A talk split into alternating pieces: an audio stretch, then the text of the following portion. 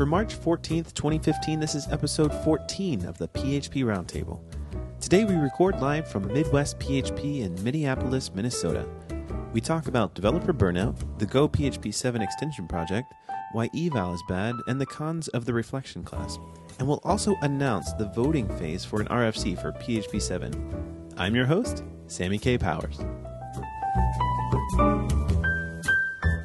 Hello and welcome to another episode of the PHP Roundtable, and we are here live at Midwest PHP with all kinds of crazy, awesome people that are PHP nerds and C nerds and JavaScript nerds and Perl nerds. No, Probably. no, no Perl.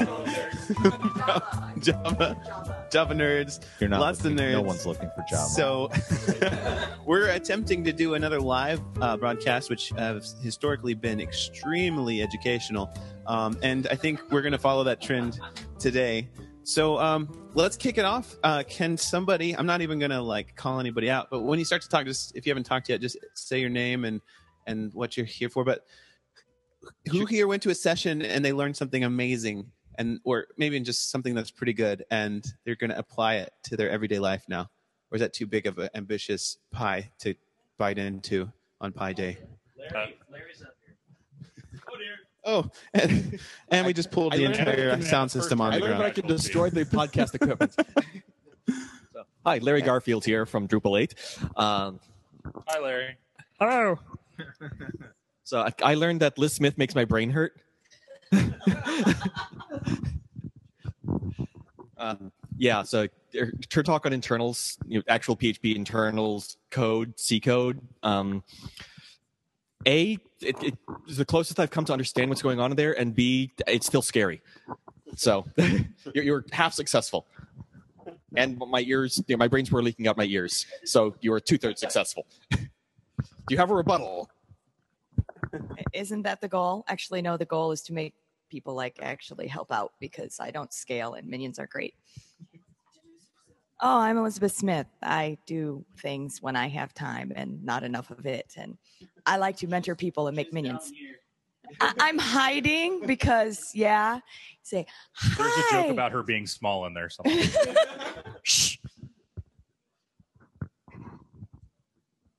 I'm eating chocolate right now.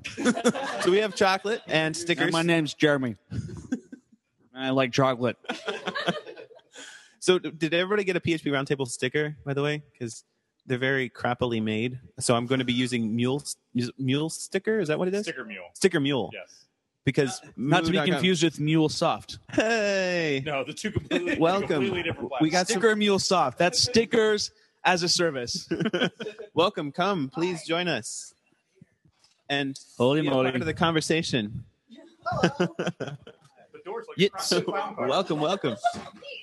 So we're just we're just talking about the conference and how awesome it's been. The podcast has now turned into a reverse clown car. this is actually now a Marx Brothers routine. So uh, for those who just walked in, there's medicine. They brought medicine.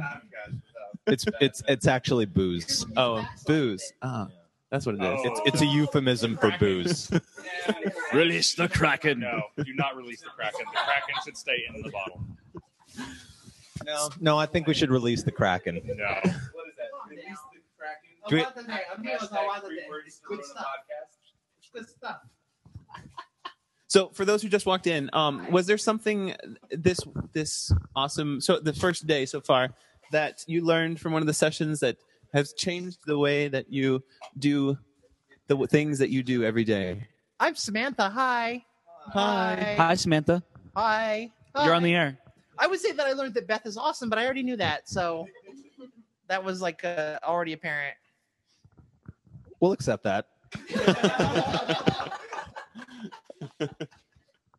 Well, and then a lot of you guys actually gave talks here. So from the other perspective, was there um, s- insights that you guys got from giving a talk this time? Like some of you guys have given talks like a million times, I know, but like every time can be a learning experience, right? Like, is there any insights from that? I actually had a really awesome experience because there were two guys sitting in the internal stock who came up and talked to me afterwards, and they're like, "We're old time C gurus, and we worked on Cray systems once upon a time, and and we all know about SysV stuff." And I'm like, "Oh my goodness, can I recruit you for help on internals?" nice. More minions. No, but they then died of old age.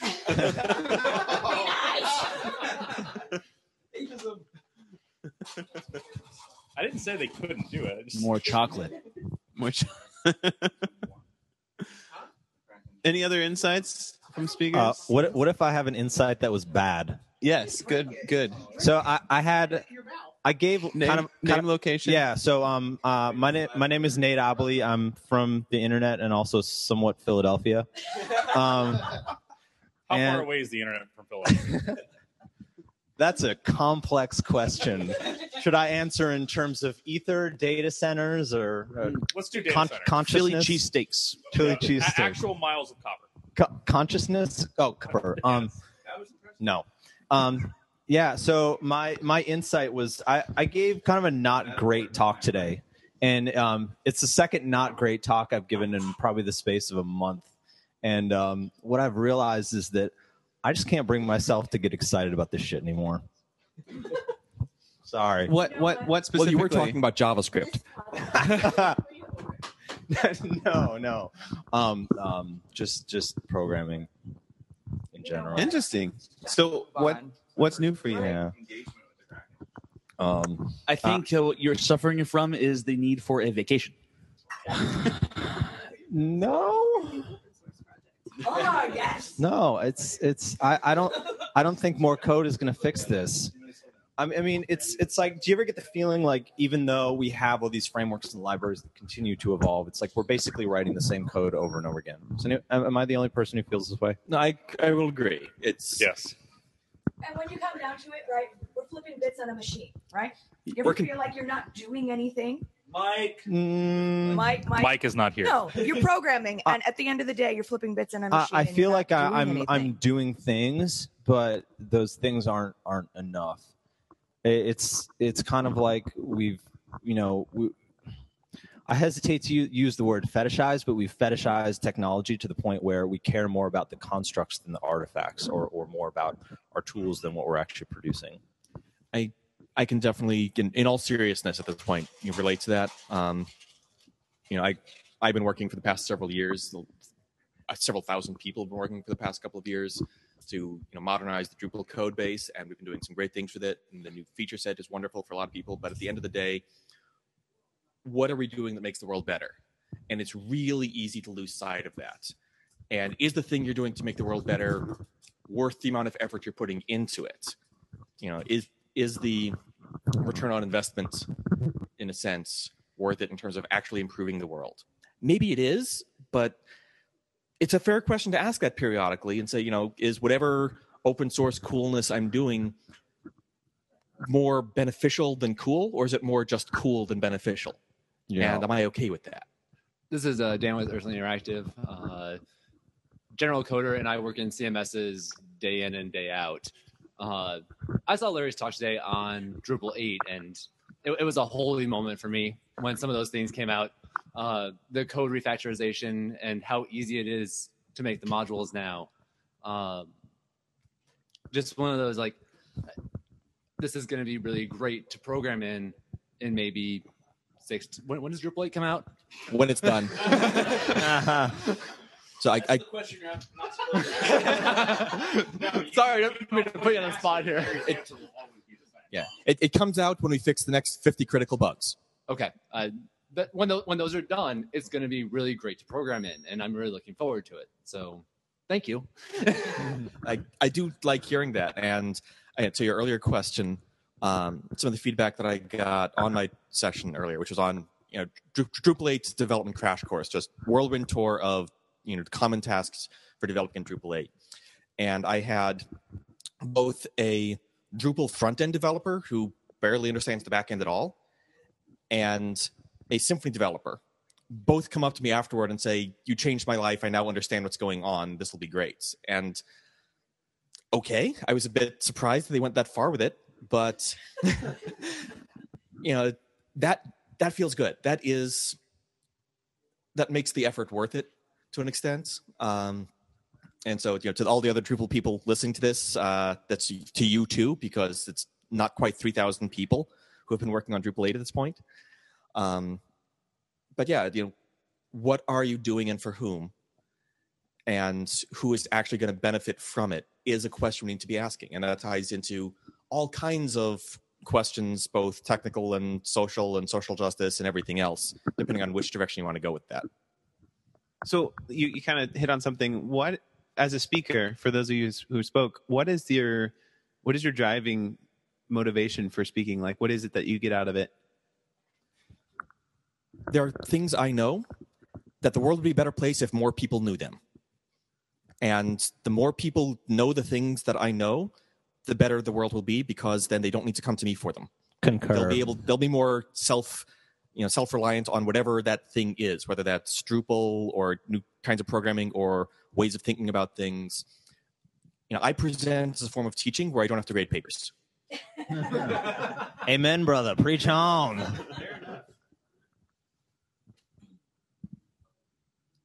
Larry stole my answer. Let's go along with Larry's um, thing, uh, I'm Beth Tucker Long. I am with Code Climate, and um, I gave a talk today about what it's like to be. What are you doing? Jump rope. This is why we can't have nice things. I know. Um, I gave a talk today on what it's like to be a woman in tech, and um, it was an interesting adrenaline adrenaline rush. It's been a long time since I've been that scared to be up on stage in front of people, but um, I did it because I want to make sure that we get more people involved in the future, and I want to make sure that it's easier for people to be involved in the future because I think the more people we get involved, the more cool stuff we'll come up with, and that will be better. Then maybe we won't be just doing the same thing over and over again because somebody will think of something for it finally. True that. Yeah. Nice. Welcome. Delivery. Hello, We have a Mr. delivery? Organizer, what is in the bag? Muffin. Uh, and a whale. and a whale. Isn't it a dolphin? Dolphin. The one thing I can't share out of that bag, you want to show it. We're we're concerned you're not giving Yitz enough muffins. Yeah. Seriously, He's- who does it? Who gives someone two dozen muffins for breakfast? Yitz is wasting oh, away. Why do you want him to die? They're mini muffins. Wait a minute. Why do you want to kill Code Rabbi? Wait, wait. Should we talk about the cake that he had last night? I know it was like it was like a like a like a street full of cake. Oh, you're handing me a microphone. Don't do this. I, I like attention a lot. So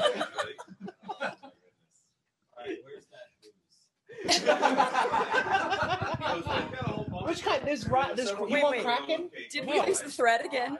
What? Where's Phil? Quick! Are we we talking the about? thread?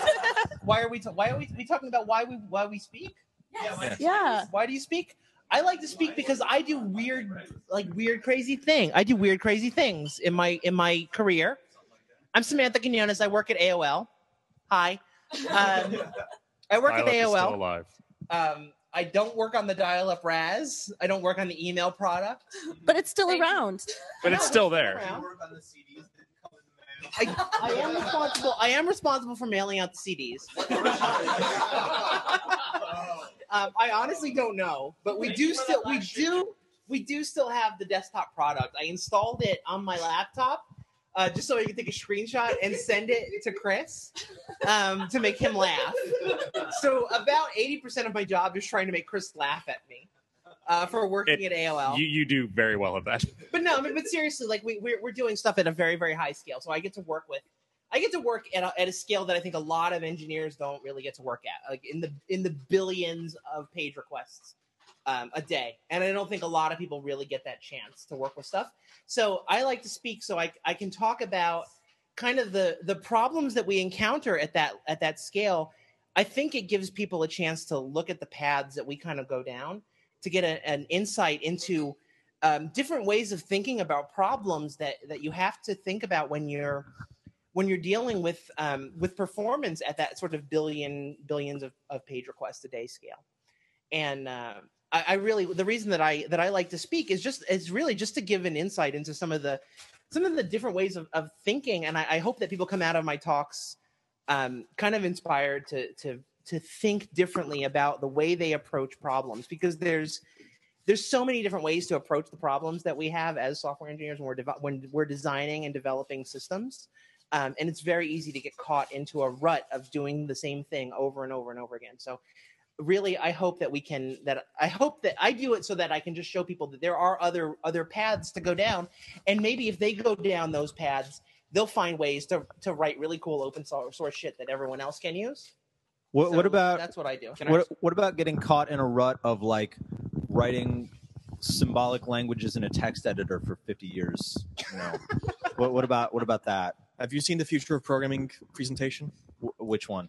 Um, Bret Victor? Yes. Yes. Yes. Yeah. It, for those listening at home, Google or, or go to YouTube and look for Bret Victor Future of Programming. It will change your life. Also, pretty much anything, pretty much any video by Alan Kay uh, as well. Anyway, I, I don't know. I write boring code for the most part. Um, we all write boring code. Right, exactly. Wait, who doesn't write boring Exactly. code? All code is boring. That makes what makes it good, right? I don't code. That's uh, cheating. It's the, t- the title makes it so I don't have to code that much. Chris, you had a question out. you wanted to ask. Um, who, wa- who, who wants So, I- um, Nate, what what exactly did you say about you, that you're feeling sick of doing the I- I- same thing over and over I, again? I just, I just can't get excited about this shit anymore. that that's what it was. Yeah. yeah. So I, I was thinking about that, and um, I don't think it's a unique problem among computer programmers. I think it's anyone can have that same feeling about any job. I mean, my wife says the same type of thing about fixing my kids' lunch over and over every single day. So, I mean, it's it's not that everything we do is going to change the world, but we can do things that affect individuals, and uh, I think that's kind of what my favorite part about speaking is is I can give a talk to a room full of 50 people. If one person says, "Wow, that was really helpful to what I'm doing," or "I've learned something from you," like that, that makes it enough for me. I, I, I think it goes a little deeper than that, and that's good, but it's not good enough for me. Um, you ever seen the movie Dogma? Yes. Uh, s- so- Sorry, you're, so- you're you're not turning into the shit demon. Are you? so no, okay. Ser- seriously, uh, so Salma Hayek plays this character, the Amuse, who who basically like you know lives up in heaven, inspires people, and decides she wants wants to come down to earth and like run her own show. Right? She wants to do her own gig, and and she can't. She loses all of her inspiration as soon as she comes down to earth. And uh, this she had a really interesting line in the movie. Did you lose like, all of your inspiration when you came no, no. down to Earth? it- it's I, I'm talking I'm talking about programmer culture here. It's it's like we give we have all of our best ideas um, for other people and we have none for ourselves. Can you expand on that? Yeah, can you elaborate?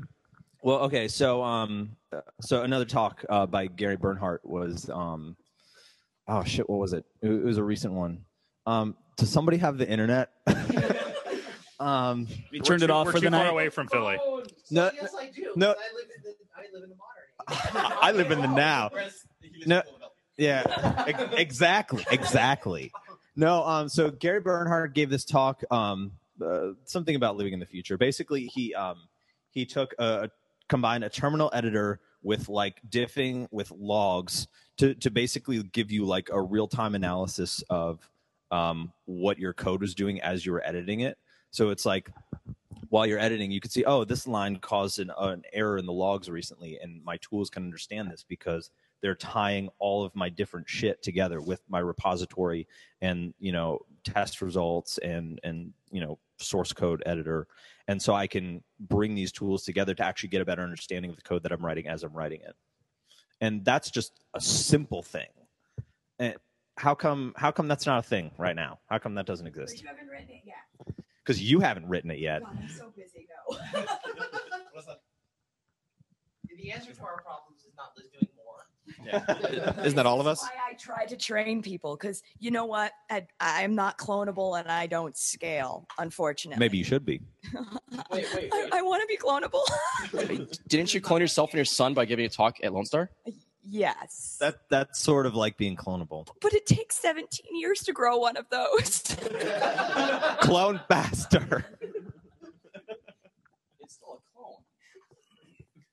So I, I guess are you getting at, you know, what are we doing this for, or why are we still doing it this way? Because those are two very different criticisms. I think both are legit, but um, they're different. why, why are we still doing it this way primarily? But I, I think what are we doing it for? Maybe secondarily. Like it's interesting that software has permeated basically every aspect of society, and yet um, it's still kind of this like high art or low art or dark art or something that like a small number of people relative to the overall demand get paid a, a lot of money for, you know, relative to the rest of the world.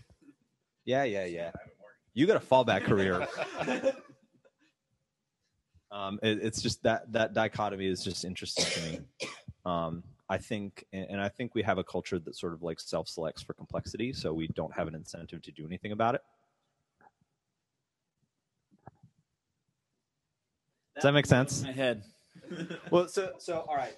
So you, you think about it, right? Like you're you're sitting there typing away in your text editor, and then you switch over to you know the console or browser or whatever to like see the result of whatever you just did. And in that that time, in that interim, um, your brain was simulating what the computer was about to do, right? So the the people who are the best programmers are the ones who have twisted their brains to work the most like a computer, and and it born that way. or we're or yeah even more unfortunately we're born that way. That that's a very generous way of looking at it. Um so so it's it's like because w- this has become like just our our normal mode in which we operate it's it's like we just don't think to make it simpler because there's no incentive I think it goes deeper than that. And this it's interesting Probably you mention does. it because this is something I've been thinking about recently as well. And I know some of you in here I was talking to about this recently. yes, chocolate. Um, you know, in order to do, you know, th- there have been projects that show, like, you know, writing a game in a language and an environment where you can run through the game forward and backward as you're editing the code, tweak it in place, and so forth, and just completely yeah in the run. i think that was like elm or something Yeah, I, I think it may have been an Elm. But in order to do that, you need a completely different set of tools and a completely different mindset than what we have now. And we've already twisted our brains to work this particular way. There are certainly cases where twisting our brains to work this other way would be a better result, but that's a different twist. And once we've twisted our brains once, it's harder to twist to another. And twisting to that other in the first place is harder than twisting to where we are now. I mean, I, I come at this from the stance of, you know, we are all trained on procedural programming. Even if we're writing OO code, it's still fundamentally a procedural family. But at a certain scale or a certain type of complexity or a certain level of interactivity, a purely functional approach is such a completely different mindset. And I know you were talking about this in your talk, such a completely different mindset, but so superior for certain problem spaces. Most problem spaces. arguably most problem spaces, but getting your brain set up for that in the first place is a harder and b not what any of us are trained in even especially even those who were actually trained instead of self-taught Yeah. so you know could could php Class doesn't count as training. could, like could php even evolve to the point that you could do that level of full interactivity it, it's not even about languages at that point. Yeah. We basically need a new CPU architecture. Which is why my son wants to get into hardware development. Woo. more power to him. But you know, so I, I guess where we're, where we're going right now, and I think leaving the rest of the room behind is, you know, um, lambda calculus hardware, which would be kind of cool and make my my brain leak out my ears even more than Liz did. um, but you know, at what point does programming as an industry need that kind of fundamental shift? And when it happens, what happens to those of us who are very well invested in the way our brains have currently been wired? Well, that depends. Is a job does a job exist to make you money, or does a job exist for you to create value in society? Now we're getting real heady. That depends on the type of person you are, but I also think there's there's a shift coming anyway in computing, and that is because a lot of the old guard is dying off, right? Mm-hmm. I mean, this is something a lot of people don't think about, but think about all the people who really know the low level assembly stuff, who wrote the original Intel code, who wrote all the SSE stuff. A lot of that information is not being passed on, and these people are aging out of the workforce and they're dying off. Mm-hmm. As horrible as that is to say, we are losing. their thoughts down on the wiki. You bet. And we are losing we are losing a huge amount of brain power. And so it's going to come to the point where either we're going to have to have a couple of heroes who write it down for us And or we're going to have to reinvent everything, right? That's what happens when we lose that mind share. So it may come to pass that we have to reinvent architecture just because nobody knows how the old stuff works anymore. Mm. That wouldn't be the worst thing in the world. No, it wouldn't, but it is coming. if we like, if we are able to learn from the way it was done before and do it better the next time, that would be a good thing. That is a very big if, however. Big, nice 48 point font. Maybe we do need to iterate on low level architecture though. Maybe we do need to iterate on low level architecture though. Maybe we do need to iterate. Oh wait, you already said that. Echo. Speaking of iterations, this is not a good transition, but who didn't speak? Iterators. Am I, am I the only person who didn't speak in this room? No, there's not. Kyle, you haven't spoken yet. Oh, yeah, you're speaking tomorrow. so they don't count. So, so if you're here and you you weren't a speaker, what? Why did you come? Jonathan was Jonathan was What are you even contractually doing obligated to be here? here. Uh, make make sure you uh, say your name. spoken to. hold on, hold on. I gotta say, hi. What is the value proposition? So, what is the value proposition of me running Midwest PHP? Well, um, You should you should announce I got yourself. all of you to come here. That's You should- you should say your name. Oh, my name, Jonathan Sundquist. I'm sorry. My, my apologies. I, uh, podcast. What's that? My mom might say otherwise. It has it has a Q in it, so I you don't get a lot of podcast. Scrabble Do I points. listen to podcasts? Um, if I remember. Um, yeah, I don't speak. I've thought about trying to get into speaking. I, s- I, s- I spoke once. Speaking right now. You're speaking right now. You're doing it. You're doing it. English class did something for me. Yes. So can I get those coasters now? Does anybody have a bottle opener? Yes. Wait, a bottle opener or a can? Like a, like A bottle An actual opener. bottle opener in my case. Why? Wait. Why would you have a can opener? Sometimes a bitch needs pee. Sometimes, calm down. Can of pass. So keep going. You were Continue. Um, so Why I- do we run this conference? Why do I run this conference? Uh, this is truly a strictly community conference. I don't do this for profit. Um, anything that I make in profit dumps into next year. I do this for Minnesota. Um, I do this for Madison, Milwaukee, for Iowa, for South Dakota, for North Dakota, because there's really not anything in this area. Um, I do this because it was a vision of Mike Wilbanks, who was started by Mike Stowe, and I've just carried on that tradition now for the third year. Um, I want to see it grow, but I don't want to see it be a commercial conference. I want to see it stay to its roots. I don't want to get above 250 people. I want to continue bringing in speakers from around the world, but I don't want to see it grow outside of what a true community conference is. Um, I want to bring in those technologies. I want to bring in more Drupal developers. I want to bring in more WordPress developers. I think they need to see what is outside of their silo. Um, I think that PHP developers need to see what's outside of their silo. Now, that to some sounds weird because I, everybody's PHP developer, but you also have those that are just do PHP and don't think about, well, maybe I could do this in WordPress or maybe I could do this in Drupal, but I'm a framework developer, so I'm just going to do it that way. But why are you reinventing the wheel? Uh, so I do this for those people, um, and I do this to better the community, not necessarily better myself. As an organizer, and I know Beth can account to this, you don't get to go to the talks. You selected all these great talks that you don't fucking get to see. it sucks. Yes? For the rabbi. For the rabbi, For the Rabbi. Oh, yeah, the ra- rabbi needs They- his bottle. they got it opened. open. I opened his. I opened his bottle. good job. I did. Um, so Come I on, guess, Larry, keep up. have another Larry.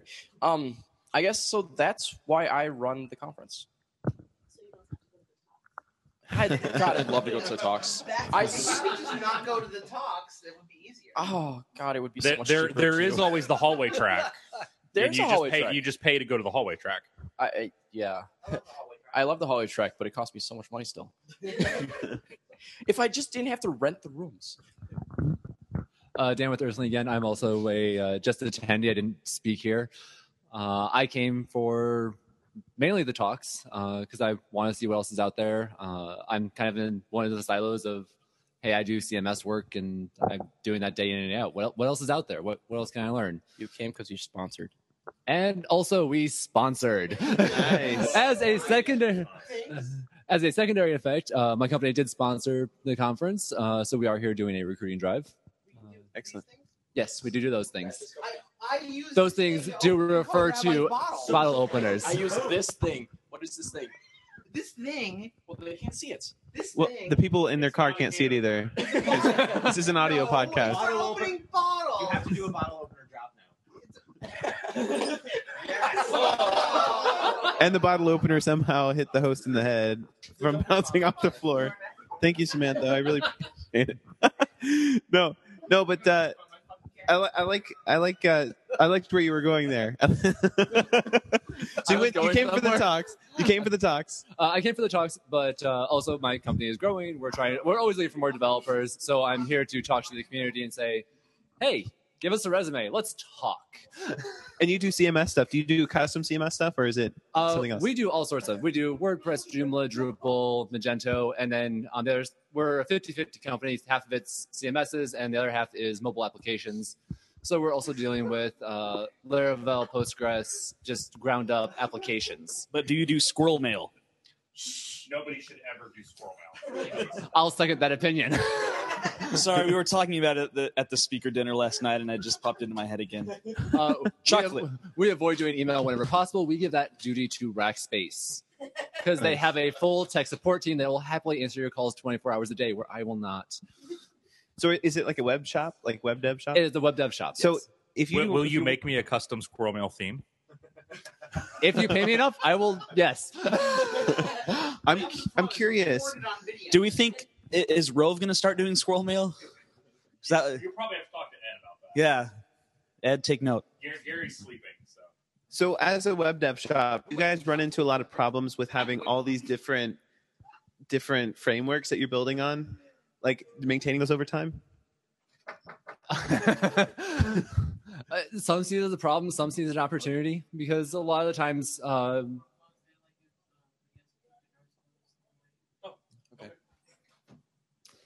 uh, continuing the thought, uh, a lot of the frameworks do have to get kept up to date. Uh, that goes into the support contract with our clients. So it does keep us in business of supporting the different frameworks that are going on, the Drupals, the Joomlas, uh, the actual frameworks themselves, like Laravel, we haven't had to go through a major upgrade on one of our projects yet, so we're not sure how that's going to go. Hopefully, very smoothly. Uh, It is a big upgrade from five to five. it is going from four to five. Uh, the project that we have in Laravel four will probably not be upgrading to five. They just they're not continuing development. They have what they want, so they're they're happy. Um, and we're starting out new projects in actual Laravel five, which I'm very excited to learn about the changes in tomorrow's talk. So nice. By the rabbi. By the rabbi. I'll see you tomorrow morning. I'm not sure if I can swear, but crap. So like, let me ask you then, from so from one consulting shop developer to another, mm-hmm. then to go back to the earlier point, why do you do it? Obviously, there's money in it. We, that's why we keep doing it. But why do you work with the clients you do? Why do you do consulting? What, you know, how is that advancing the world? I'm not sure my company wants me to answer that question. but off the record and not the company policy, uh, me personally, I take a paycheck. Um, I am there to finance my entertainment, and that is that is not coding. I love to code. I'm I'm very good at coding, but that is not my that is not my passion and my I'm I'm not the person who's going to go out and open 20 open source projects to further the the coding standard. I'm there to. All right, I'm not going to go open one. No, so that's a really good point. It's like it's not your passion. and I feel like a lot of people, like I would say the majority of, of programmers are actually in that boat where it's like it is your paycheck, but your real passion is outside of that, right? yeah, it's like my passion is I, I love doing uh, 3D design in Blender. Uh, I'd love I'd love to start doing animation, but if I start doing animation, I'll get good at it eventually, and maybe I'll start pulling in a paycheck. Maybe I won't. Um, with coding, I'm very good at it. I can pull in a good paycheck, and I can give clients the product they want in sort of a time a timely fashion. Uh, so I'm trading in the skills I'm very good at to finance the projects I'm not necessarily as good at, but really do love to do. Yeah, that's that's excellent. I mean, I think I think a lot of people can relate to that for sure. whose passion that was coming here and talking to people about about coding, whose passion is about is coming here and talking to people about building cool shit. Because I, I mean, I feel I feel I really feel passionate about talking to people and it's trying to and trying to uh, trying to help them find some some inspiration um, to do a job that is is often pretty pretty fucking tedious, right?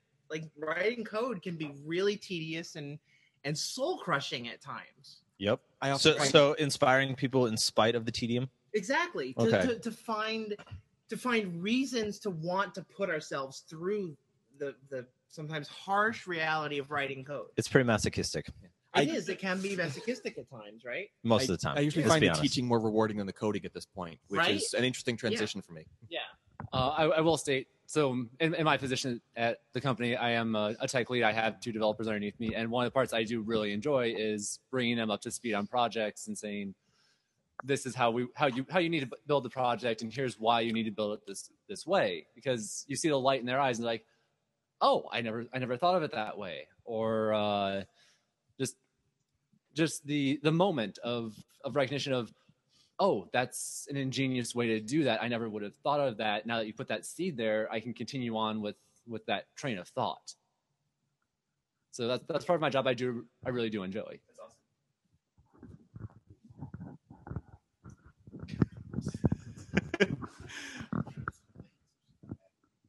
Any more thoughts on that, real quick, before I, I dramatically change the subject? okay, I'm actually gonna. Jeremy, I just counted. I'm at 35, uh, 35 projects on GitHub. Hey, look, it beats me. I didn't say they were good projects. I just said I have to read. Uh, no one said any of them were good. I want to play. I want to play this word game real quick. I want to throw out a word, and you guys just say the first thing that comes to your mind. All right, ready? PHP internals. Drama. The, the, the place I go to feel better about contention in the Drupal world. Sauteed green cabbage. I'm I'm not sure I'm allowed to say that word on the internet. So as predicted, um, I just saying the word PHP internals brings up like really kind of negative feelings almost, and I feel like that's the the media hype that it gets too. I mean, yeah, there is a lot of Or is it negativity. just uncomfortable soft chuckles. it could be that. Then But I- crying, lots and lots of crying. I want to be a, an advocate for saying that like I am a non PHP internals person, but I've been experimenting in userland uh, from userland to PHP internals, and I have an RFC that's out there right now, and I've been working on it with a guy in the UK, Lee, Lee Leah, Leah. I don't know how to say his name, but anyway, it's been awesome. Like PHP internals people have been super nice, and they've helped me like crazy. Um, there's a couple of them in this room who have helped me a lot. Uh, You know what? PHP internals may be kind of loud and obnoxious, but if you prove you're willing to put in the work to make things better, we will bend over backwards to keep you in the game. Yes, absolutely. And and and I think the little drama that happens, I mean, it can blow up to be a big drama if you want to be a part of it, but it's it's like really it's really isolated to like very specific things. Like I don't there was absolutely zero drama with the, the entire discussion with my RFC. Like zero drama whatsoever. Like some people were like saying, "Hey, it might be better to do it this way, it might be better to do that that way," but it was all just like strict code review, nothing personal. It was great. So if you're scared about being in, uh, contributing to PHP internals, don't let the, the drama from one or two little things hold you back because the majority of the stuff that's actually going on in internals is actually super amazing and super awesome. Sammy, why don't you tell us about your RFC? Well, let me tell you about my RFC. That's actually going. I'm uh, this. This is the first time ever on a podcast. No. my my RFC um, was to was was born out of my contributions to the Facebook SDK, PHP SDK, and we were having this trouble of generating cryptographically secure pseudo random bytes. So if you don't know, um, if you're using MTRAND or RAND or anything to generate random data, and you need to do that for a like a cross cross site request request forgery token or something like that, that stuff can be it's predictable. So like you can forge those things very easily, and um, those those need to be crypt- cryptographically secure, not cryptographically secure. Although that would be something else. They need to be cryptographically secure so that they're not cracked. Exactly what we have now. exactly. So What we you- have now you're, is you're cracked. doing this all off MD5, then I take it. Yes, there's like yeah, you'd like randomize some like something and then unique Like ID MD5 and then MD5 it and insecure. stuff. So that's really insecure. So the way that you would actually generate um, cryptographically secure random pseudobytes in in PHP right now is extremely convoluted, and you have to write like hundreds of lines of userland code potentially to get it right. So this is a function that you can that you can add. It's random bytes and random int, uh, and it adds cryptographically secure pseudo random data to PHP. And it's been in discussion for two weeks, and after two weeks, it can go into voting phase. And since it's been exactly two weeks, here's the email I'm about to send to the internals list. I'm going to read it out loud. And and Elizabeth, if, if there's anything that you, you think I should change, you definitely say now or forever hold your peace. Actually, I, I officially put it in voting fo- phase, and I think Anthony Ferrara already beat you to the punch. I haven't announced it yet, but he already voted on it, and he voted yes. Wait, so can, I, far can so I be the good. first person to vote now? right? It might be. So here, it- okay, the subject line is I'm adding the tags RFC and vote. So far, so good, right? Yes. Okay. And the subject line is reliable userland uh, C Spring or cryptographically secure pseudo random number generator. Um, and the, and here's here's what the here's what it says pretty quick. It says a two week discussion period has been held for the reliable userland cryptographically secure random pseudo number generator. Oh my god, RFC. who who named this thing? and to add random bytes and random int to um, PHP core. Uh, the RFC has now moved into voting, and here's the link. And there was some discussion on prefixing the function names with crypto underscore, but there are a few reasons why we decided against this. One, there is a crypto PECL extension, so the pseudo random uh, names or the pseudo namespace might cause confusion. And two, we wanted to work uh, on fully featured crypto framework for 7.1, and crypto is a good prefix for that. So again, we didn't want to mix things up. Thanks. That's fine. What does the actual subject look like? Because it should be really boring. Like vote for CSPRNG open. That's it. Uh, okay, so it just it has the because vote you know tag. what? People on the internet don't read. So it should say vote for I'm sorry, I wasn't listening. reliable userland C Spring. Yeah. Vote open. Vote open for. Vote open for reliable userland C Spring. Okay, here it is. This is happening live on a podcast for the first time in history, I think, uh, for PHP. I didn't look this up. I'm making this up as I go, but for the PHP internals contributions. Oh shoot. Okay, and as I do this, Lee in UK just said, "Samuel, it's the 15th." He's getting on me because this is the last like if we don't submit this into voting phase by the 15th, then we are then we don't get it into 7. Dum dum dum. Sa- Sammy will be shot live on Hangout. So I'm actually sending it right now. I think it's still okay. That's how internals work. Well, it is still the 15. I did Almost technically 15. put it into voting phase before this already, so it should be okay. Oh, yeah. All right, let's hope that um, this actually works. he really wants. All right, here we go. Very thankful. This is it. The big send. I'm pushing the button. How many RFCs? Drum have you roll, submitted, please. Nate? Five, four, three, two, one. Somebody give me a random number. Five. Four, three, two, one. I bet it was cryptographically secure. I'm, I'm going to vote no because it breaks backward compatibility. Oh. I didn't read it. I don't know.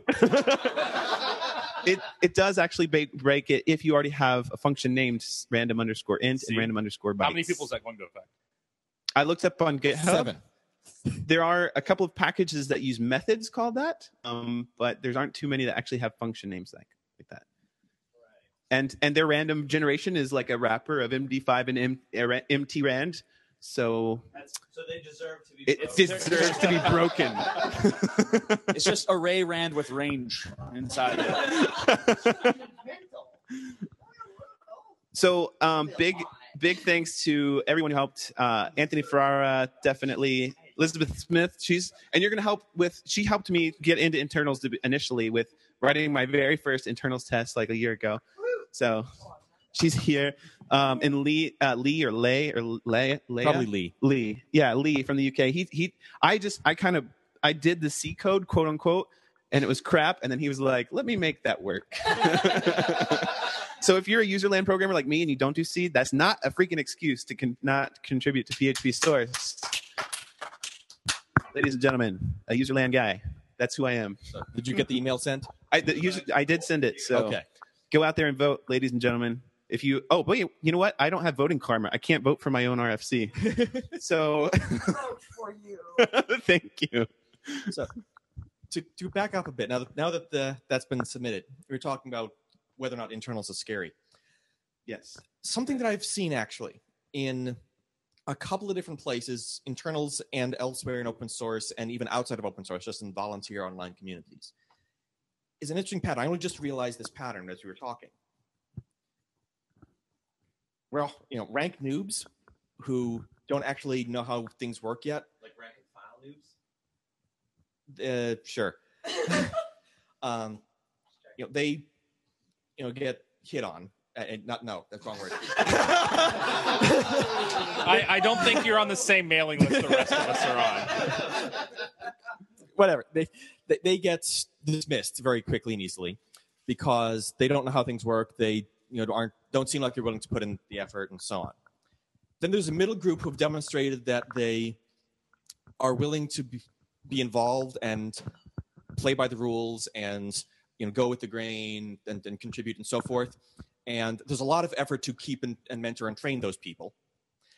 And then at some point you get past a certain threshold where you are, are willing to rock the boat and you're at a level where it's appropriate to rock the boat. And then the people in that group are really mean to each other. Whether they intend to be or not that's where the fighting happens. Even like I- i'll admit to even being part of this in drupal at times where just you get up to that level and i don't know if it's the stakes are higher or the egos are larger or They're angry at themselves Or- and they're taking it out or they're angry at themselves and they're taking out on you or whatever it is one second Liz has motioned that the egos are indeed larger. but you know that that's the level where you get people you know swearing at each other and you know telling each other to you know piss off and various other unpleasantness. And you know that that's what people see. And so it gets a reputation of you know people fight and backbite and so forth. Because they do at that level i'm not quite sure what to do about that dynamic. Clash of the Titans. it kind of. And i'm, I'm not quite sure. Thunderdome. i'm not quite sure. Monday, Monday, Monday. yeah I, as i said i've, I've only just realized this pattern now in three different places that i've seen it internals being one of them. But you know what is that a natural pattern? Is there something we can do structurally to reduce that to avoid that? Is it inevitable? Is that part of it being an online community? Do you know real meat space communities have the same kind of dynamic? I don't know. But and does anyone else have that kind of experience? And does anyone else see that pattern Yeah, microphone. Name. Uh, so my name's Kyle. I do stuff. Um, Hi, Kyle. Hi. Hi, Kyle. yeah, but the, to a to a certain extent, it's if they didn't argue, wouldn't you worry more? Because the fact of the matter is, you have a lot of people who are arguing for their vision per se, and they've had a lot of thought that goes into this, and it matters to them. So, to a certain extent, whenever you get all those variables together, you're going to get like a cat fight to a certain extent. If they weren't as emotional about it, I mean, that's like the equivalent of like a, a business that just does e-commerce, and you're like, yeah, let's just do this site, you know, half-ass, and everybody's like, okay, that's fine, and nobody cares, you know. So it, to a, to a certain extent, the people who give a shit are going to be emotional about it. That's you're not going to get around it.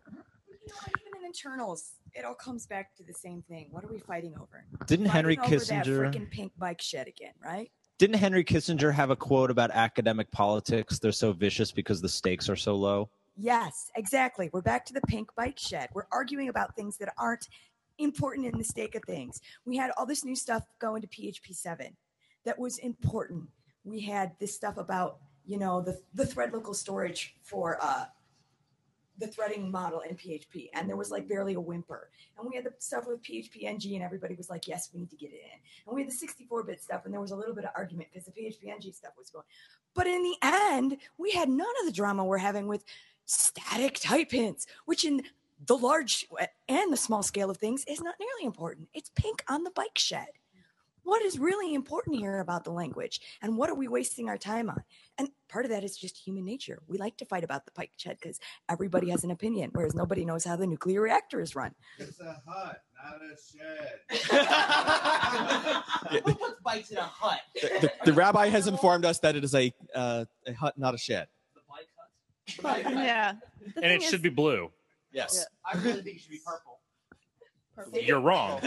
You're wrong. Uh, That will never work. The thing is, I don't mind if people get emotional, but they get abusive. That's I think- and that's yeah. that's where it crosses the, the line for me, and where I get that's where I sort of sign off and don't listen anymore because people can make an argument without being argumentative, and those are two very. It's a very important distinction. Making an argument for something is simply making the case for it. Right. That's different than, you know, being cruel, being mean, telling someone you know they're a bad person. Or even arguing for the sake of arguing. Yeah. well, and there's a difference between attacking ideas and then attacking the people presenting the ideas as well. which is often hard to differentiate when you're on the receiving end. Yes. Yeah. Very true. Very true. Well, the other thing is remember that a lot of the people who are involved in open source and do a lot of it and do big projects like this do it because it is their passion, right? Mhm. And a lot of times with your passion, you get addicted to it. I also do a lot of writing. And one thing about writers is they love every word they write. I, I'm I'm guilty of this as well. And they take any editing of their work as an attack on their person. And I think a lot of times as developers, we get the same way. We're so attached to our code, and you're telling me that this is not right. Therefore, I am a terrible person because I wrote something not right. When at the end of the day, it's just words on the screen. It's not that important. What's important is what it does and the end game, right? So, so if what it does is bad, you're saying I can write code that's both morally reprehensible and technically incorrect? You do do Yes. PHP. Bonus points if you link to Perl. because Perl. Careful, careful. The Ruby people say the same thing about PHP. Well, who here's written Ruby, written written uh, COBOL in the last six months? Oh wait. I can say that. I wish I was writing Erlang. Who in here has ever written RPG? I don't even know what that is. I played an RPG. Oh my word. Just leave. Okay, so has anybody done R? Yes. yeah. I know people who have. Yeah. Scheme. Scheme. Oh my. Okay, and now we're back to Lisp, which created the universe. Wait, oh, can I Lisp. just Did it just recurse on itself? Wait, Golang is pretty cool for anyone who hasn't tried it. I know this is a PHP thing, but Golang is awesome. Well, actually, I recommend a lot of people. I'll talk about this kind of tomorrow, but I recommend people go down the stack. Golang is a great place for PHP developers to go dip their toes into something else that's not like totally different and won't fry their brains too much. It's somewhere in between PHP and C. Yes, it is. Just hold the mic, Larry. But keep doing this. So, Jeremy, speaking of super closures, tell us I, heard, I heard we should use super closures for everything. yes. So, Sammy, the master of the segue. PHP supports it natively now, right? yeah. So you figured out a way to take a closure and serialize it, and then do some things you're not supposed to do in PHP on it, and then make it work. Yeah, that about sums it up. Oh, you're abusing the implementation detail. Uh, something. Actually, I, I do want to have a point on this and ask you specifically about this, but um, super closure, can you give a brief synopsis about it, and then also about what what eval is used, why you're using eval in your thing?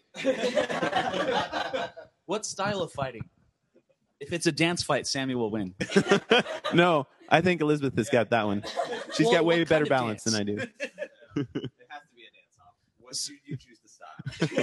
Modern interpretive. Who has the fight in Star Trek ready? Your geek is showing. That's what did it for you. We're, we're on a podcast for a programming language. I don't think we have to worry about our geek shit. I think we're pretty much right on target. Oh boy. Yeah. So super closure. What what what is it, and why do you use eval? So um, let me be, let me clarify this for. I don't even use my own package that I've written, but I will. I will tell you that if, if you're There's a asking. joke there. So uh, Super Closure is a package that I started as for academic reasons a few years back. Uh, when I started using PHP 5.3, I was messing around with the new objects that came in PHP 5.3, like Closure, and I tried to serialize it. And the exception message that you get back is, "You cannot serialize a closure." Challenge accepted. So the combination of uh, This, uh, this sounds like a hold my beer moment. a combination of reflection and uh, doing lexing on tokenizing of the actual PHP code and analyzing it. I uh, made it so that I could actually find the code that comprises the closure, find the context that's pa- that's passing into the closure, and create a serializable form. But to unserialize this, of course, you have to eval that code. So that is why I have never used my own package, and I never encourage anyone to use it. Um, but about a year and a half ago, a video showed up uh, about Laravel and Qs and IronMQ. And they said, "Hey, look, you can serialize this closure and put it on your queue, and unserialize it and use it later." I'm like, "Wait." and as it turned out, they were using my code, and so I've had to kind of support the software. Well, that So- sounds technically incorrect and morally reprehensible. Congratulations, you nailed it. So, so Jer- Jeremy, serious question: How many gallons of goat blood, goat's blood did it take you to figure this out? Uh, ha- metric or I said gallons. metric gallons. Metric gallons. Now what you need to do is be even more evil. More eval. We need extension for that. right, right, because we can override some of that serializing and parsing directly in the engine. Grab that AST information. So yeah, yeah. So, uh, So you're 7 encouraging this, Liz. That's what I'm. In PHP seven, there is a legit AST, and I believe uh, Nikita, how, how do you say his name? Pop- Popov. He has written an extension to expose the AST, which means I could actually use a legit AST. I am using his PHP parser package though already. Um, anyway, it's it's an interesting project, and uh, I recently added something with the help of Anthony Ferrara's help to be able to sign the serialized closure, so it's a bit more safe to Ah, very nice. unserialize the closure. Although I hear tampering. that super uh, ser- uh, super closure does not work on PHP six point six point six because they removed eval from that one. I get it. No, Yeah, we, we got it. It's just not funny. Eval- Chocolate. Six point six. no, but I actually I wanted So be- before I hand the, the floor over, I am giving a presentation on Nomad PHP uh, in May about this process of this project. It's the talk is called "How to Serialize a Closure and Get a Million Downloads." Um, nice. That's and, and, awesome. and it literally has been installed 2.8 million times on Packagist. Wow. Um, to n- never in my, I would never think that that would ever happen when I first wrote a, this a blog post about this, but nice. 100 million downloads. So, um, I and yeah, Larry, you had a thought. So just slight tangent. I'm actually genuinely curious to ask our internals expert here. What is it about closures that makes them unserializable in normal PHP when you're not doing evil things? Yeah, evil things. Okay, so what makes them inherently unserializable? Chocolate. because we have no way of telling what may actually be inside, right? Let's say we have a resource that you've stuck inside that closure that you've attached to it. You can't frickin' serialize a resource. yeah, no resources, no references. Exactly. So because PHP didn't want to do all that heavy lifting to make the serialization work, um, that's why. The other reason is when closures were done, the fact that they're an object has always been, as we've jokingly called, an implementation detail. Mm, no, no, no, no, no, no, no. in 5.3, it was an implementation detail, but you guys added the bind method in 5.4, thus making it an actual legit object with an interface. Well, yes, but the idea has always been if in the future we decide to be freaking evil because we're PHP, we can drop out the fact that we're using it, objects behind the scene and put something else in its place. Of course, we never will because we're PHP, and heaven forbid we break BC ever. but that was the idea. So it's we're scared of resources. Who isn't scared of resources? I, I'm completely I- I Embrace the stream. well, sort of. Now we are back to go PHP seven and extensions. Yay, go PHP seven. So yes, Do I- do I have to sales pitch it? absolutely. Tangent sales pitch for okay, PHP so seven. PHP 7 is coming and it's coming fast. Lots of things have changed, but not really so much in userland. Mm, preach. Okay, so Rasmus, who is awesome, put together this really nice VM. And the idea behind it was so that people could download it, put their PHP code on it, and run it and see what was broken. Uh, he wanted the big frameworks and the big applications to do this so we get the bugs now. I know, like, uh, Matthew Finney and Zend Framework 2 has done this, and they've already filed a bunch of bugs that are in PHP 7 that need to be fixed. And everybody kind of needs to do this. But when he did it, I also got the idea of, well, a lot of the internals in PHP 7 have changed. So, like, extensions are breaking, and I know this because I tried to compile my own, and they're broken. um, but the problem is, is I'm still figuring out how to fix everything because it's not documented. We need to pull it out of people's brains. And the other problem is, is that there aren't a lot of people who really know how to do PHP extensions. And then I got to thinking, well, PHP 7 is going to come out. and we have all these people using these third party extensions and PECL extensions, and they're all going to be broken. So, what's the use if our user code runs if all the extensions that you want to use with it don't run? We're going to be up a shit creek without a paddle. This is a problem. So, um, I kind of put together a project, and uh, the idea is twofold. First of all, PHP internals are very poorly documented. All the knowledge is tribal knowledge. You have to know who to ask and how to ask. And it's not Sounds like any large corporation. Yes.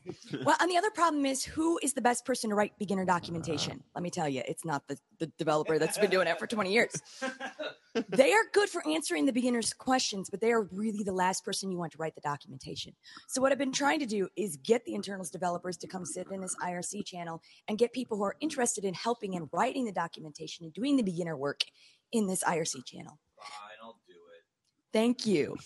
and we come in and they ask questions and they get their answers and they write it down in wiki pages. And we already have a page up on the website on how to do testing for PHP extensions that has never been had before. You know, this has never been written down. It's amazing.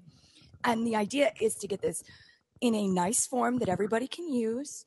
And then we put it into the PHP documentation because it needs to be there. But because we want to super crowdsource it because nobody has more than 15 minutes a day to really do this kind of work. But if everybody has 15 minutes a day, we can get it done before PHP 7 is out. Um, and then it's twofold. I want to, besides get documentation done for how to do the ports and what extensions need to be fixed and what extensions exist. Because do you know how many extensions there are for PHP? Did you say like 50, 50 something? No, no, no. There are, I don't even remember at last count. Okay. if you go to PECL, pecl.php.net, there are over 200. That's just ones registered on pecl.php.net. There are more on GitHub that aren't registered anywhere. And there's no place like Packagist where you can find all this stuff, but there will be. And then there's um Picklist? pickle. so that's the other project is getting um they've been working on it for a while, but um Pierre and some of the other people have been working on something called pickle, which is supposed to be a replacement for peckle or pickle, depending on how you pronounce it, which is built on the PEAR installer. So we can have an installer for PHP extensions that is as good as Composer is, right? Because we need that. Um, Composer for for PHP extensions, basically. Yes, yes. That sounds fantastic. so fantastic. that that that's the goal. Yes, but Pickle will do the hard part of either finding the binary that's already pre-built for you or helping you build it on your system if you have the right tools in place, which is the other half of the problem, right? So if we have cool tools to be able to install stuff, documentation written for people to be able to help with tests and things, and we have a list of all these extensions and their status, who their maintainers are, maybe we can have some cool extensions that aren't broken all the time. Wouldn't that be great? Be I would. I would really love that. so that was the thought behind the project and I've really had a lot of people, you know, stand up and do stuff. I've had people who are doing sysadmin stuff who have stood up and said, you know, we're going to help build vagrants and I and I asked Rasmus, can you um can you put PHP 5 on that vagrant box? And he said yes. And I said, can can you put debug builds on? And he said yes. And I said, can you put ZTS builds as well? And he said yes. Oh! we win. So you have this vagrant, you can go in, you can tell it whatever version you're working on your extension, set it right to that and get compiling and get running tests. Um, that's a great way for people to get started. Download the vagrant and everything's set up for you. And, and this is why I love this new whole sysadmin world with containers and vagrants and stuff because that is the worst part of getting anybody started, right? Yeah. That Mhm. first step. Um, so it, it's it's me yelling in channel saying, "Uh, "Can you guys get stuff done?" Because I have four kids and a life, and I have 20 minutes a day, so I will do what I can. But I have these extensions that are really need to be ported. I was Um, going to add, along with the the PHP 7 VM that Rasmus put out, uh, Travis also started allowing you to do uh, Travis CI Yes. builds with PHP 7 too. Yes. So if you have an open source project that you're running run tests with, it's really really easy to do that. Please do. build- we're starting to build PHP 7 and test. We have a huge PHP application. Yes. We're starting to build PHP 7 and test it, uh, test our application in PHP 7. So feel free to, to poke me if you Okay, have questions about it. that's awesome. Because because we want PHP 7 adoption to not have to do quite what we did with PHP 5, right? Amen. yeah, it, it, it took a concerted effort by a number of projects to blackmail uh, and threaten uh, web hosts in order to get PHP 5 to actually happen in the wild. I can cut people too if you need me to. And I, I would rather not have to go through that again. We're probably going to have to, but if we can ease that and make it, you know, so we need to do less bullying to make it happen, I'm all for that. so actually, I've got a question for you then, Liz. Um, from an API perspective at this point, how stable is PHP 7 for extensions? Well, once Sammy's RFC passes, there'll be a new function. Well, yes, but that doesn't really uh, affect internals too much. As far as I know, everything that has passed that affects internals has been merged and tested at this point. There are still a few fiddlings that I've seen uh, this past week with Dimitri doing some um, hash table fixes just to make them a little bit faster. Uh, so some of that might change, but not unless you're doing really low level hash table manipulation. Um, because PHP internals uses macros to an incredible degree. Um, I they've learned that today in your talk. they've tried to do a lot of BC by uh, repurposing these macros, just changing them. Um, but there's still quite a bit that will need to be done. Uh, hopefully, cross your fingers, nothing else big will change in the engine, so we can really get going with that. So, so if someone starts tweaking or porting uh, or, or testing an, an extension now, the odds of them needing to do it again in a couple of months are pretty low. Okay, good to hear. I think Beau has But Beau has yeah, I, I actually have a question. Um, I haven't done a lot with extensions with PHP in the past. Uh, this is Beau Simensen. So I, I've been hiding in the corner this whole time, Simensen. watching the, the awesomeness. Hi, everybody. Hello, Beau. Um, so, so I haven't done a lot with extensions in the past. Um, one of the big reasons I've not done that is because you have to install the extension globally. Is is is that not true? And if it is true, is that no longer true for PHP 7, or are you still going to be installing? So here's the trick it's not really globally, right? the problem is you have to enable your extension in your ini file. You do not have to put that extension where your other extensions are. Since PHP 5, oh, I might be wrong. I think it was 5.4.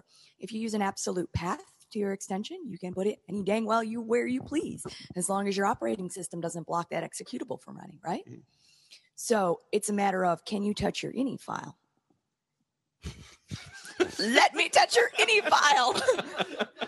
I know that sounds terrible. Me making these kind of comments. that sounds like it's a song. Let me touch your knee file.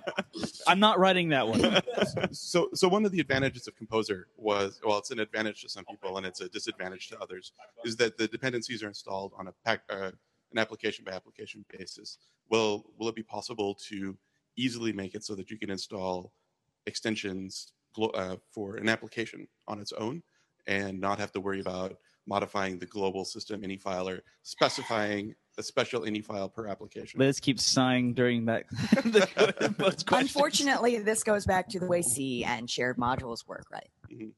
So it depends on how you have your application set up. Isn't that the answer for everything in computing, right? it depends. Um, so really, it depends on if you are a shared host and have 50 applications running off the same PHP, or if you have, you know, a nice PHP FPM set up with different pools. Then you can adjust which ini files you're using for the different pools, and then you'll be able to adjust what extensions you have for those different pools.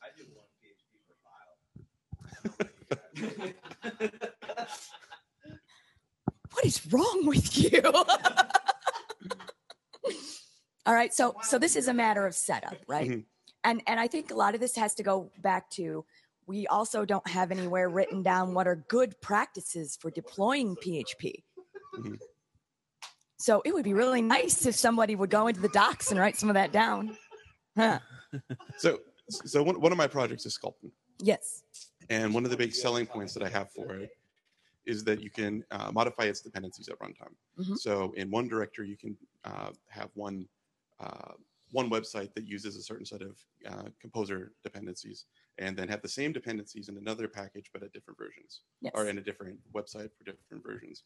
Like it would be nice to consider using, say, like the Twig extension in Sculpin, but some people might need to have Twig at a certain version in one directory, and then when they run Sculpin in another directory, have a different version of the Twig extension loaded. That's an awesome face. There wasn't a sigh this time, though. There wasn't a sigh. So this is how something to think about is that um, the Twig extension does not always change version to version, even if the outside of Twig does. So that's something to think about. They may not need a different right. Twig T- extension. Twig is yeah, exactly. But Um, the other thing is, is if you are running things CLI, right, you have a lot more flexibility Mm-hmm. because the fact that the the DL, you really probably shouldn't do this, but it does work. You can DL extensions, right? Mm-hmm. You can dynamically load them. Um, so that's something to think about as Okay. well for for CLI stuff. That that's it works. And it works because you load up the process and it runs and it closes down at the end, so you don't have anything going across and nothing blows up. This may not be true for other SAPIs like mod PHP. how how easy the how easy is that to do inside of a PHAR versus manually calling PHP? What do you mean? So sculpt, sculpt and run generally from afar. So It's just right, PHP. right. So like doing doing dynamic loading inside the PHAR versus like, doing it on the command line. Uh, the only the only issue is going to be your your absolute path to where the module is. Right, you need some way to get that into the PHAR. As long as you have that, yeah, it doesn't matter. You're just calling DL in PHP land code. As long as you have the path right, PHP says, "Ah, I'm a happy camper." Yes, but it only works for CGI and CLI. It does not work for anything else. Speaking of far, ting. Uh, No. See, this is the transition again. Pun. You you, So you I need- tried to make it buy fun, a a fun, a fun, but it just failed. Um, no, but like uh, that was a little bit of a tangent, but I, I do kind of want to go back to. Um, and oh, by the way, we are talking about this uh, in more detail in a future episode about contributing to PHP seven specifically, the Go PHP seven project, um, PHP dash ext. So this was so we're going to keep this conversation going. Um, so keep this warm in your heads. You're Um, looking at me, and I'm not even sure what you're going to say. but I wanted to come back to the uh, super closure thing where we talked about eval, but though, but then transition it into something that What is your obsession with superclosure? No, no, no, no. It's actually a transition to something that Elizabeth has said, and I've, I've heard you say it before. Um, and you were showing an example of a PHP test, a function like one of the functional tests or integration tests uh, in PHP, and you were using reflection, the reflection class, to do something very specific within a testing environment.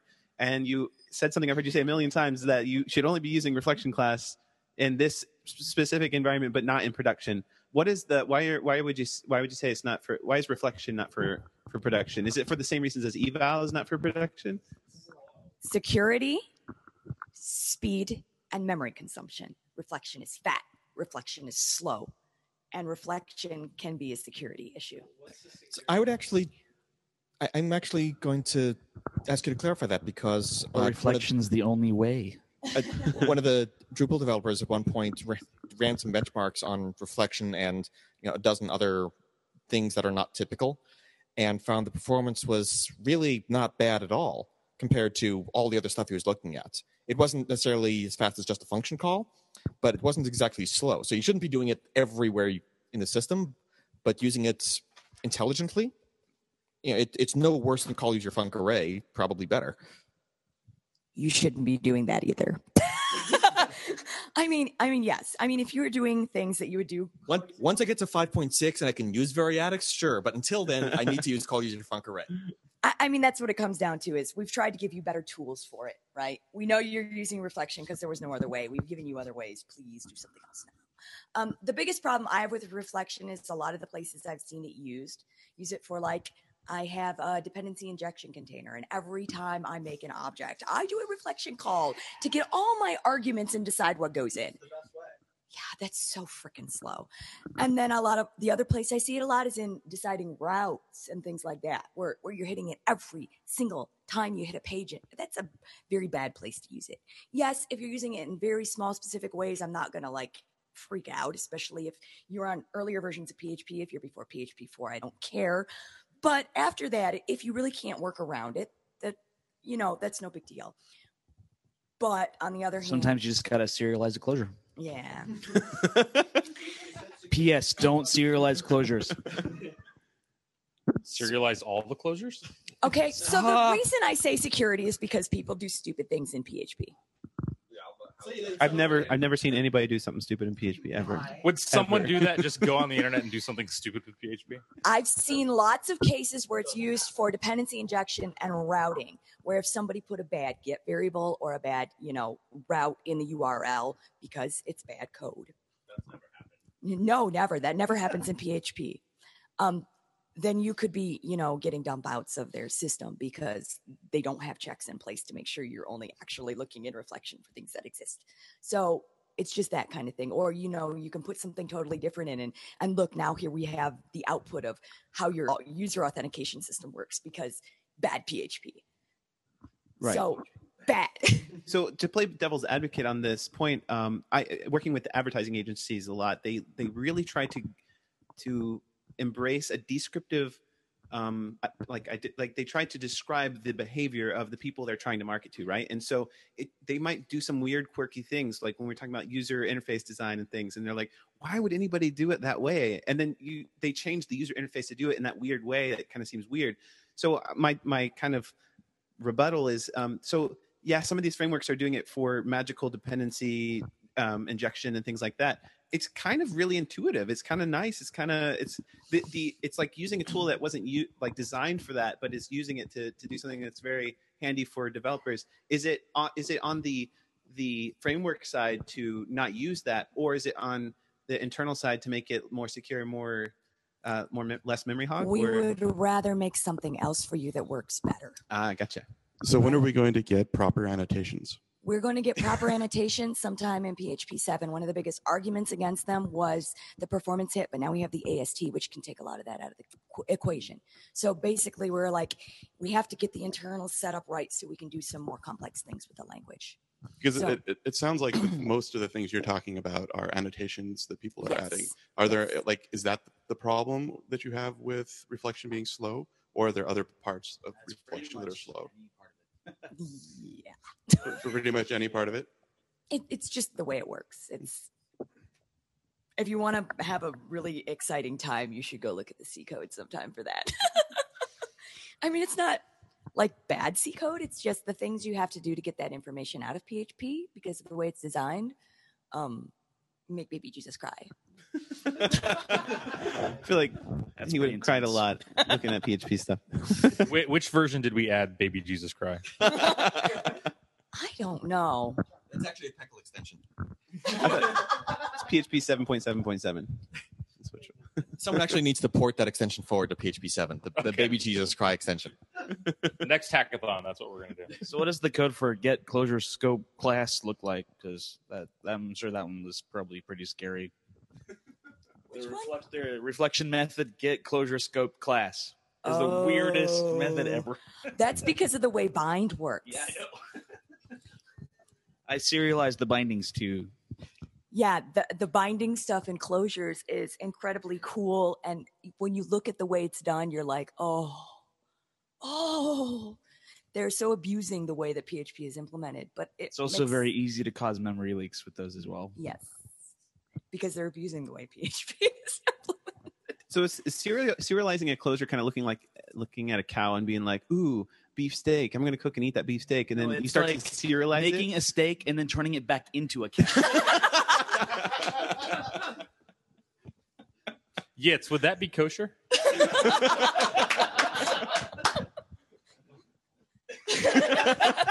that's that's yes. So so so super closures. Depends how you get the blood back into the cow. So so according to that, super closures are perfectly fine. They're kosher. I'll take that.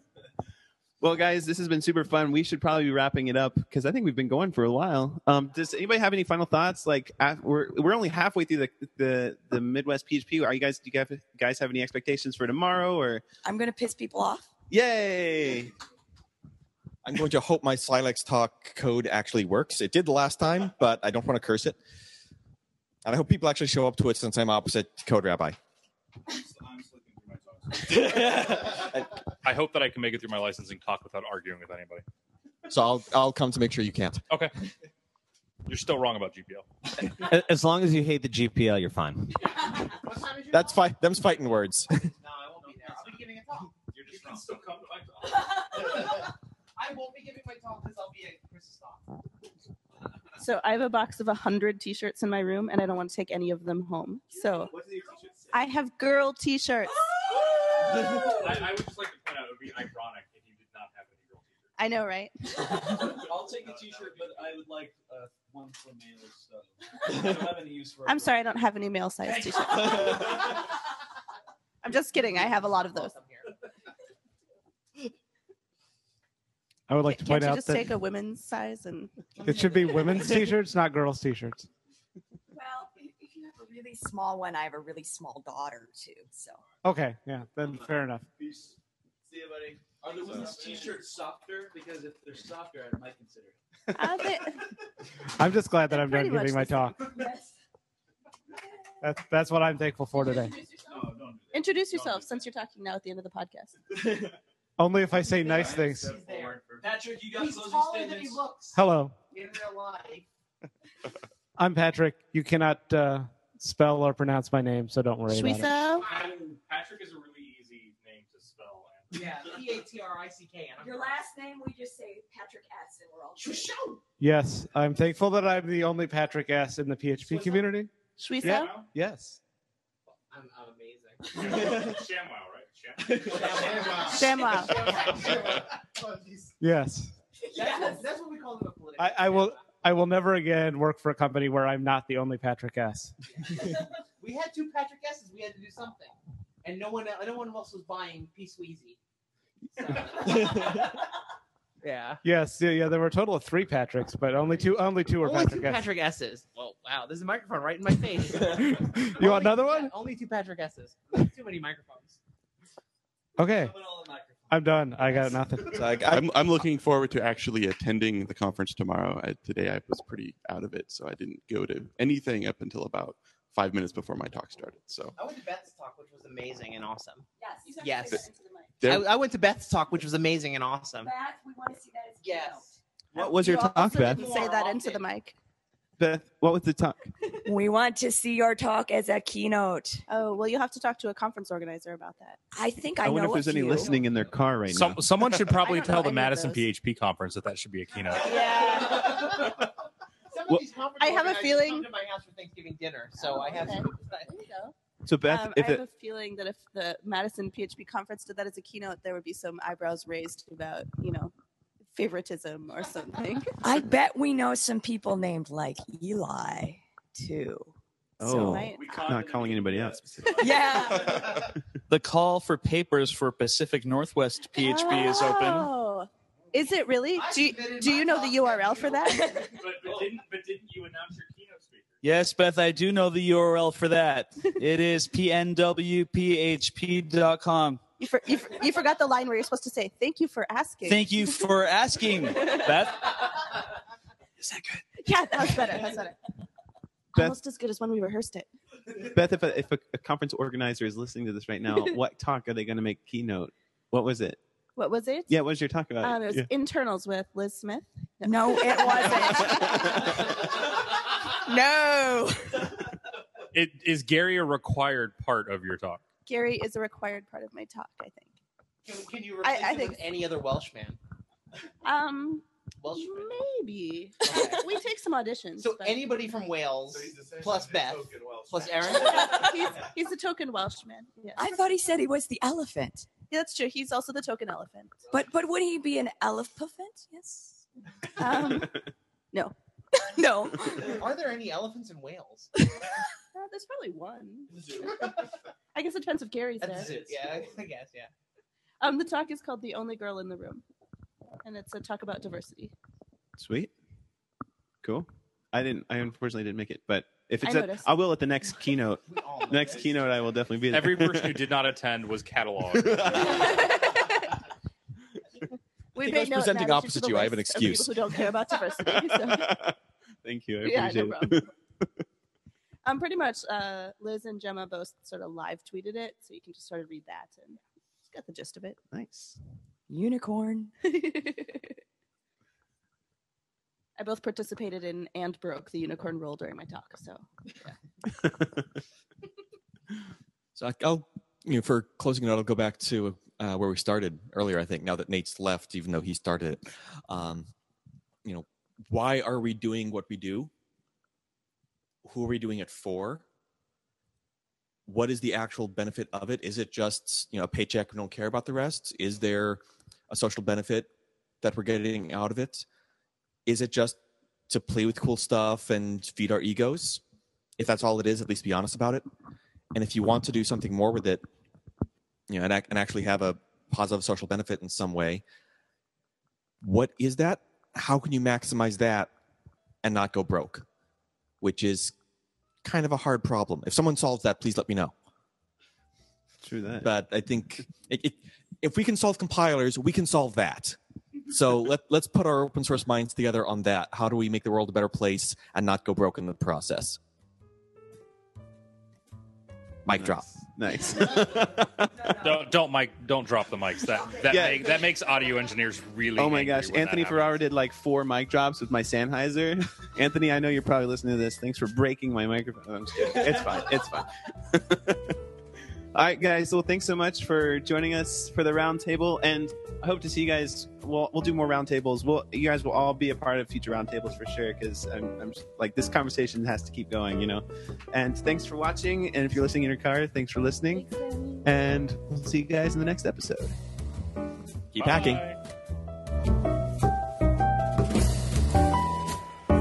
The PHP Roundtable is recorded live using Google Hangouts on Air. If you'd like to get more information about the live broadcasts, visit phproundtable.com. While you're on the site, join the mailing list to get notified about the next live episode. And hey, maybe even join the conversation at the roundtable. We'd love to hear what you have to say. The theme music is provided by Bensound at bensound.com. The PHP Roundtable logo was designed by Clint McManaman, and you can find him at mcmanaman.co. That's M C M A N A M A N dot C O. Thanks for listening. I'm Sammy Kaye Powers, and I hope you'll join us for the next episode.